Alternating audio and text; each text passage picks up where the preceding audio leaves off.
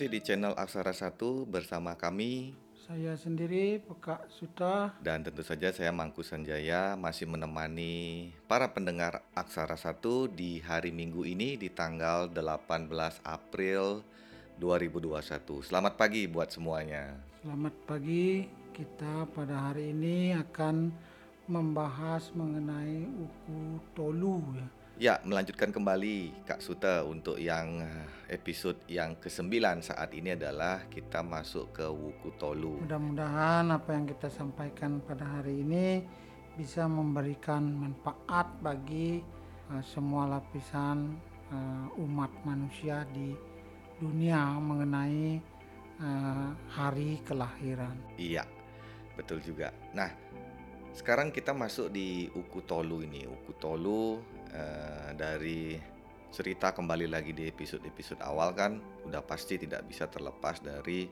Uku dari 1 2 3 4 dan Uku Tolu ini adalah Uku yang kelima. Nah, ngomongin Uku yang kelima ini Kak Sute Tolu. Kalau secara horoskopnya, secara wariganya ini menurut saya itu adalah salah satu jenis karakter orang yang mempunyai kelahiran di Okutolu ini sering menghayal. sering menghayal dan eh, yang paling saya suka dari Okutolu ini dia suka sekali dan senang membuat orang di sekitarnya itu menjadi gembira. Ya, Menjadi gembira. Cuman ada satu negatifnya buat saya kalau dari jenis eh, karakter.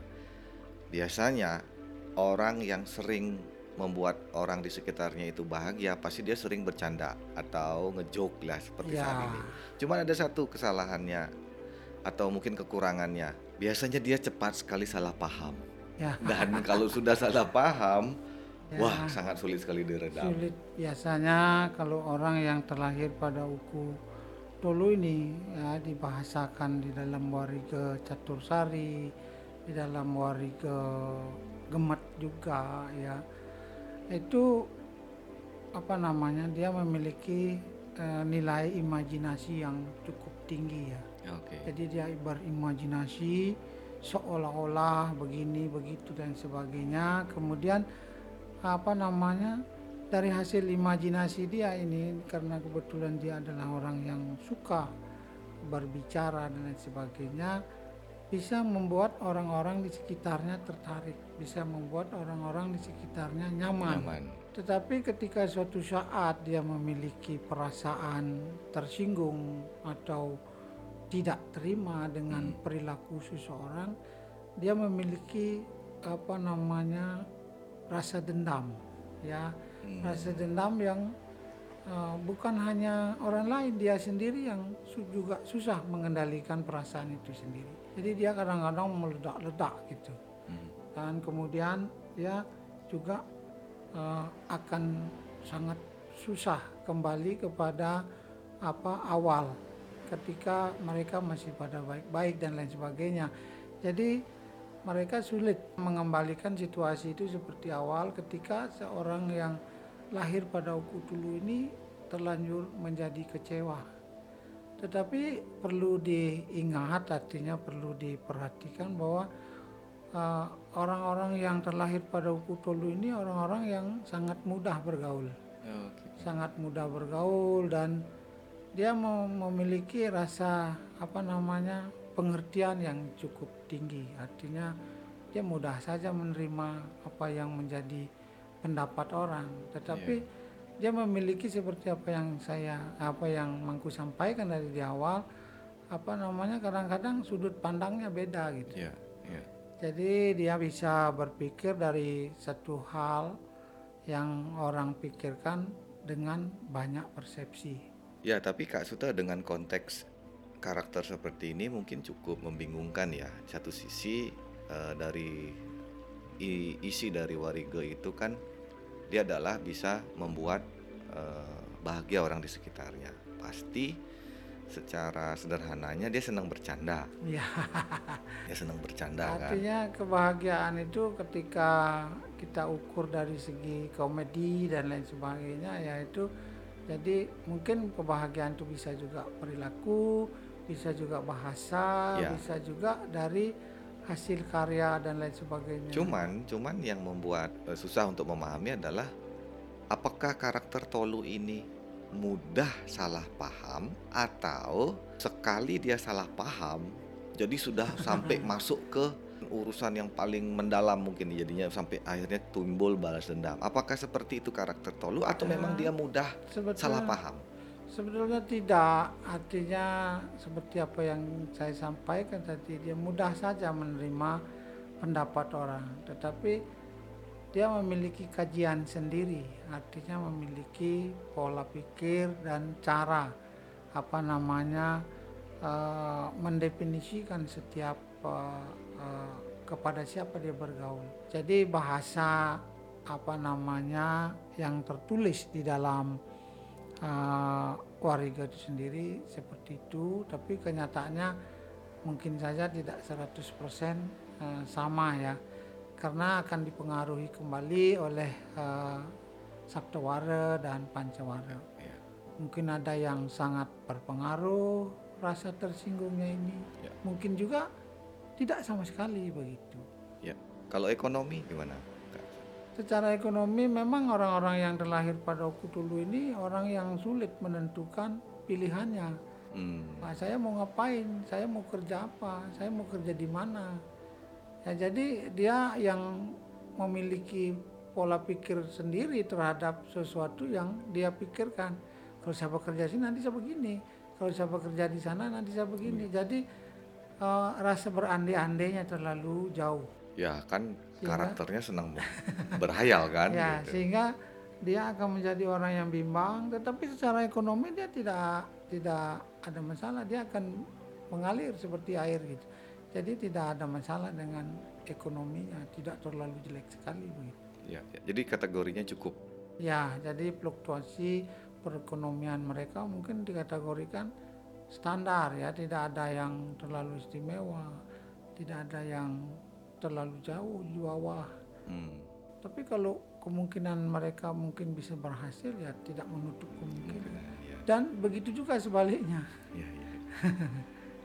ya. Kalau dia pemalas itu juga Ya kalau dia hanya duduk diam di rumah kemudian berhayal dan lain sebagainya mungkin saja akan menjadi orang ya seperti tadi tergantung daripada Sabtawara dan Pancawara itu sendiri yang mempengaruhi eh, karakter daripada Tolu sendiri.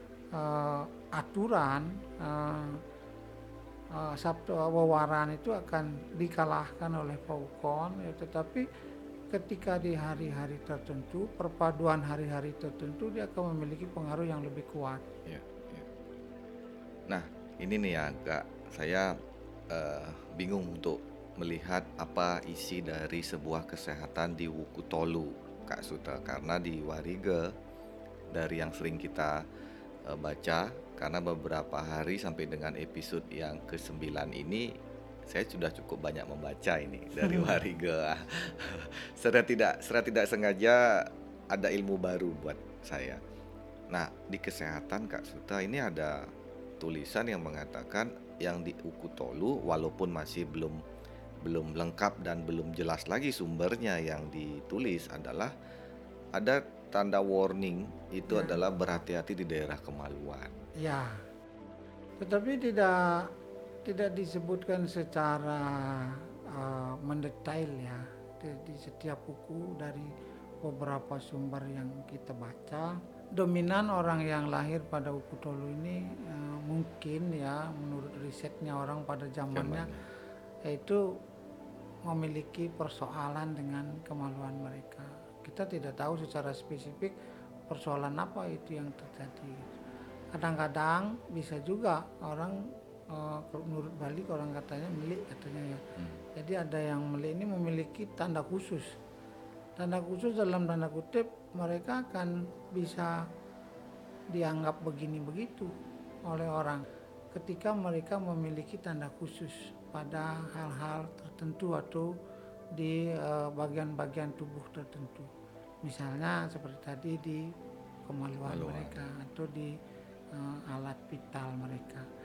Jadi warning yang disampaikan oleh UPU ini adalah mereka harus betul-betul memperhatikan kesehatan, dan alat reproduksi ya, mungkin. kebersihan dan lain sebagainya sehingga tidak ada persoalan. Karena misalnya seorang wanita ya ketika mereka memiliki persoalan dengan eh, apa namanya organ kewanitaan mereka ini sangat berbahaya sekali. Berbahaya misalnya seperti yang sekarang berkembang ada apa itu namanya?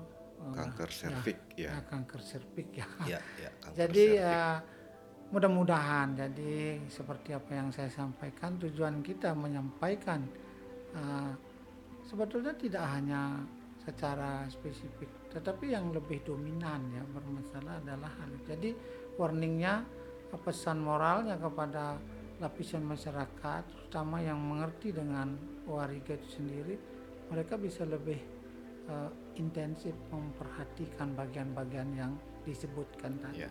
mungkin lebih bisa di apa perhatikan kesehatannya misalnya laki-laki ya zaman sekarang bukan hanya orang muslim yang uh, melakukan sunat. sunat dan lain sebagainya. Ini untuk sebetulnya untuk, untuk bukan kesehatan. bukan uh, apa mitos atau bukan nilai uh, religiusnya saja yang ya menjadi acuan tetapi nilai kesehatannya penting.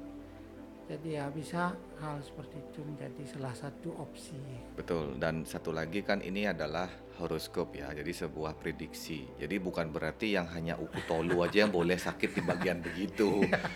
yang lain pun juga bisa kak. bisa Suta. jadi Iya jadi kan? orang uh, mungkin uh, opsinya adalah ya kita semua harus memperhatikan sebetulnya secara umum cuma ketika orang terlahir pada uh, hari-hari tertentu dia memiliki rentanisasi atau rentan tidak baik pada tempat-tempat atau pada organ tubuh tertentu. Iya, iya.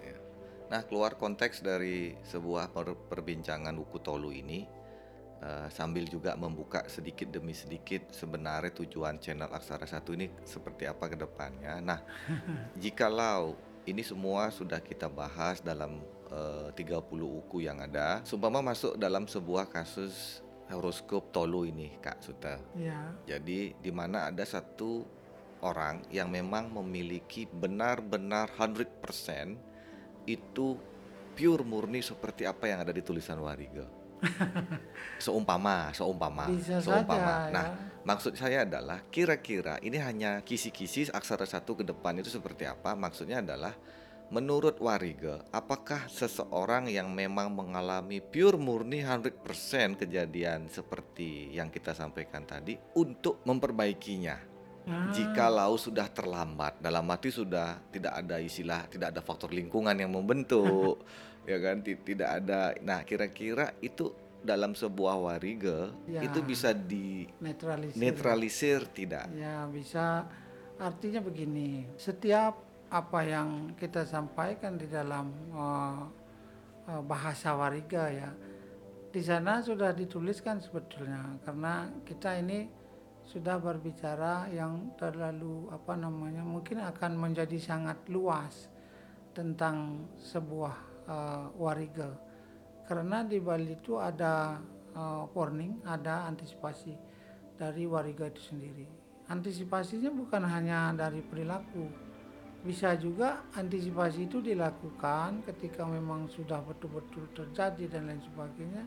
Di Bali itu ada istilahnya yang disebut dengan penetralisir yang mungkin melalui ada beberapa disarankan melaksanakan ritual. Misalnya kalau di Bali disebut dengan bebayuhan atau juga ada yang melaksanakan uh, berata atau yang disebut dengan uh, apa namanya uh, mencoba untuk uh, melaksanakan beberapa beberapa pantangan yang tidak boleh dikerjakan.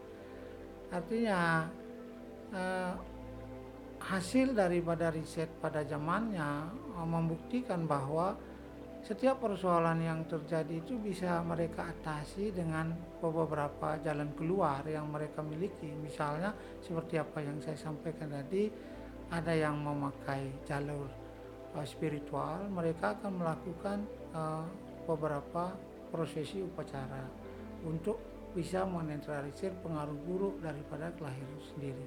Kemudian ada juga yang melakukan beberapa uh, apa namanya eh, lebih mendalami pemahaman-pemahaman itu secara spiritual mereka melakukan istilahnya awareness ya atau yang disebut dengan eh, retreat atau pemulihan. Pemulihan. Ya, pemulihan dengan cara mungkin eh, bisa jadi te- terapi dan lain sebagainya.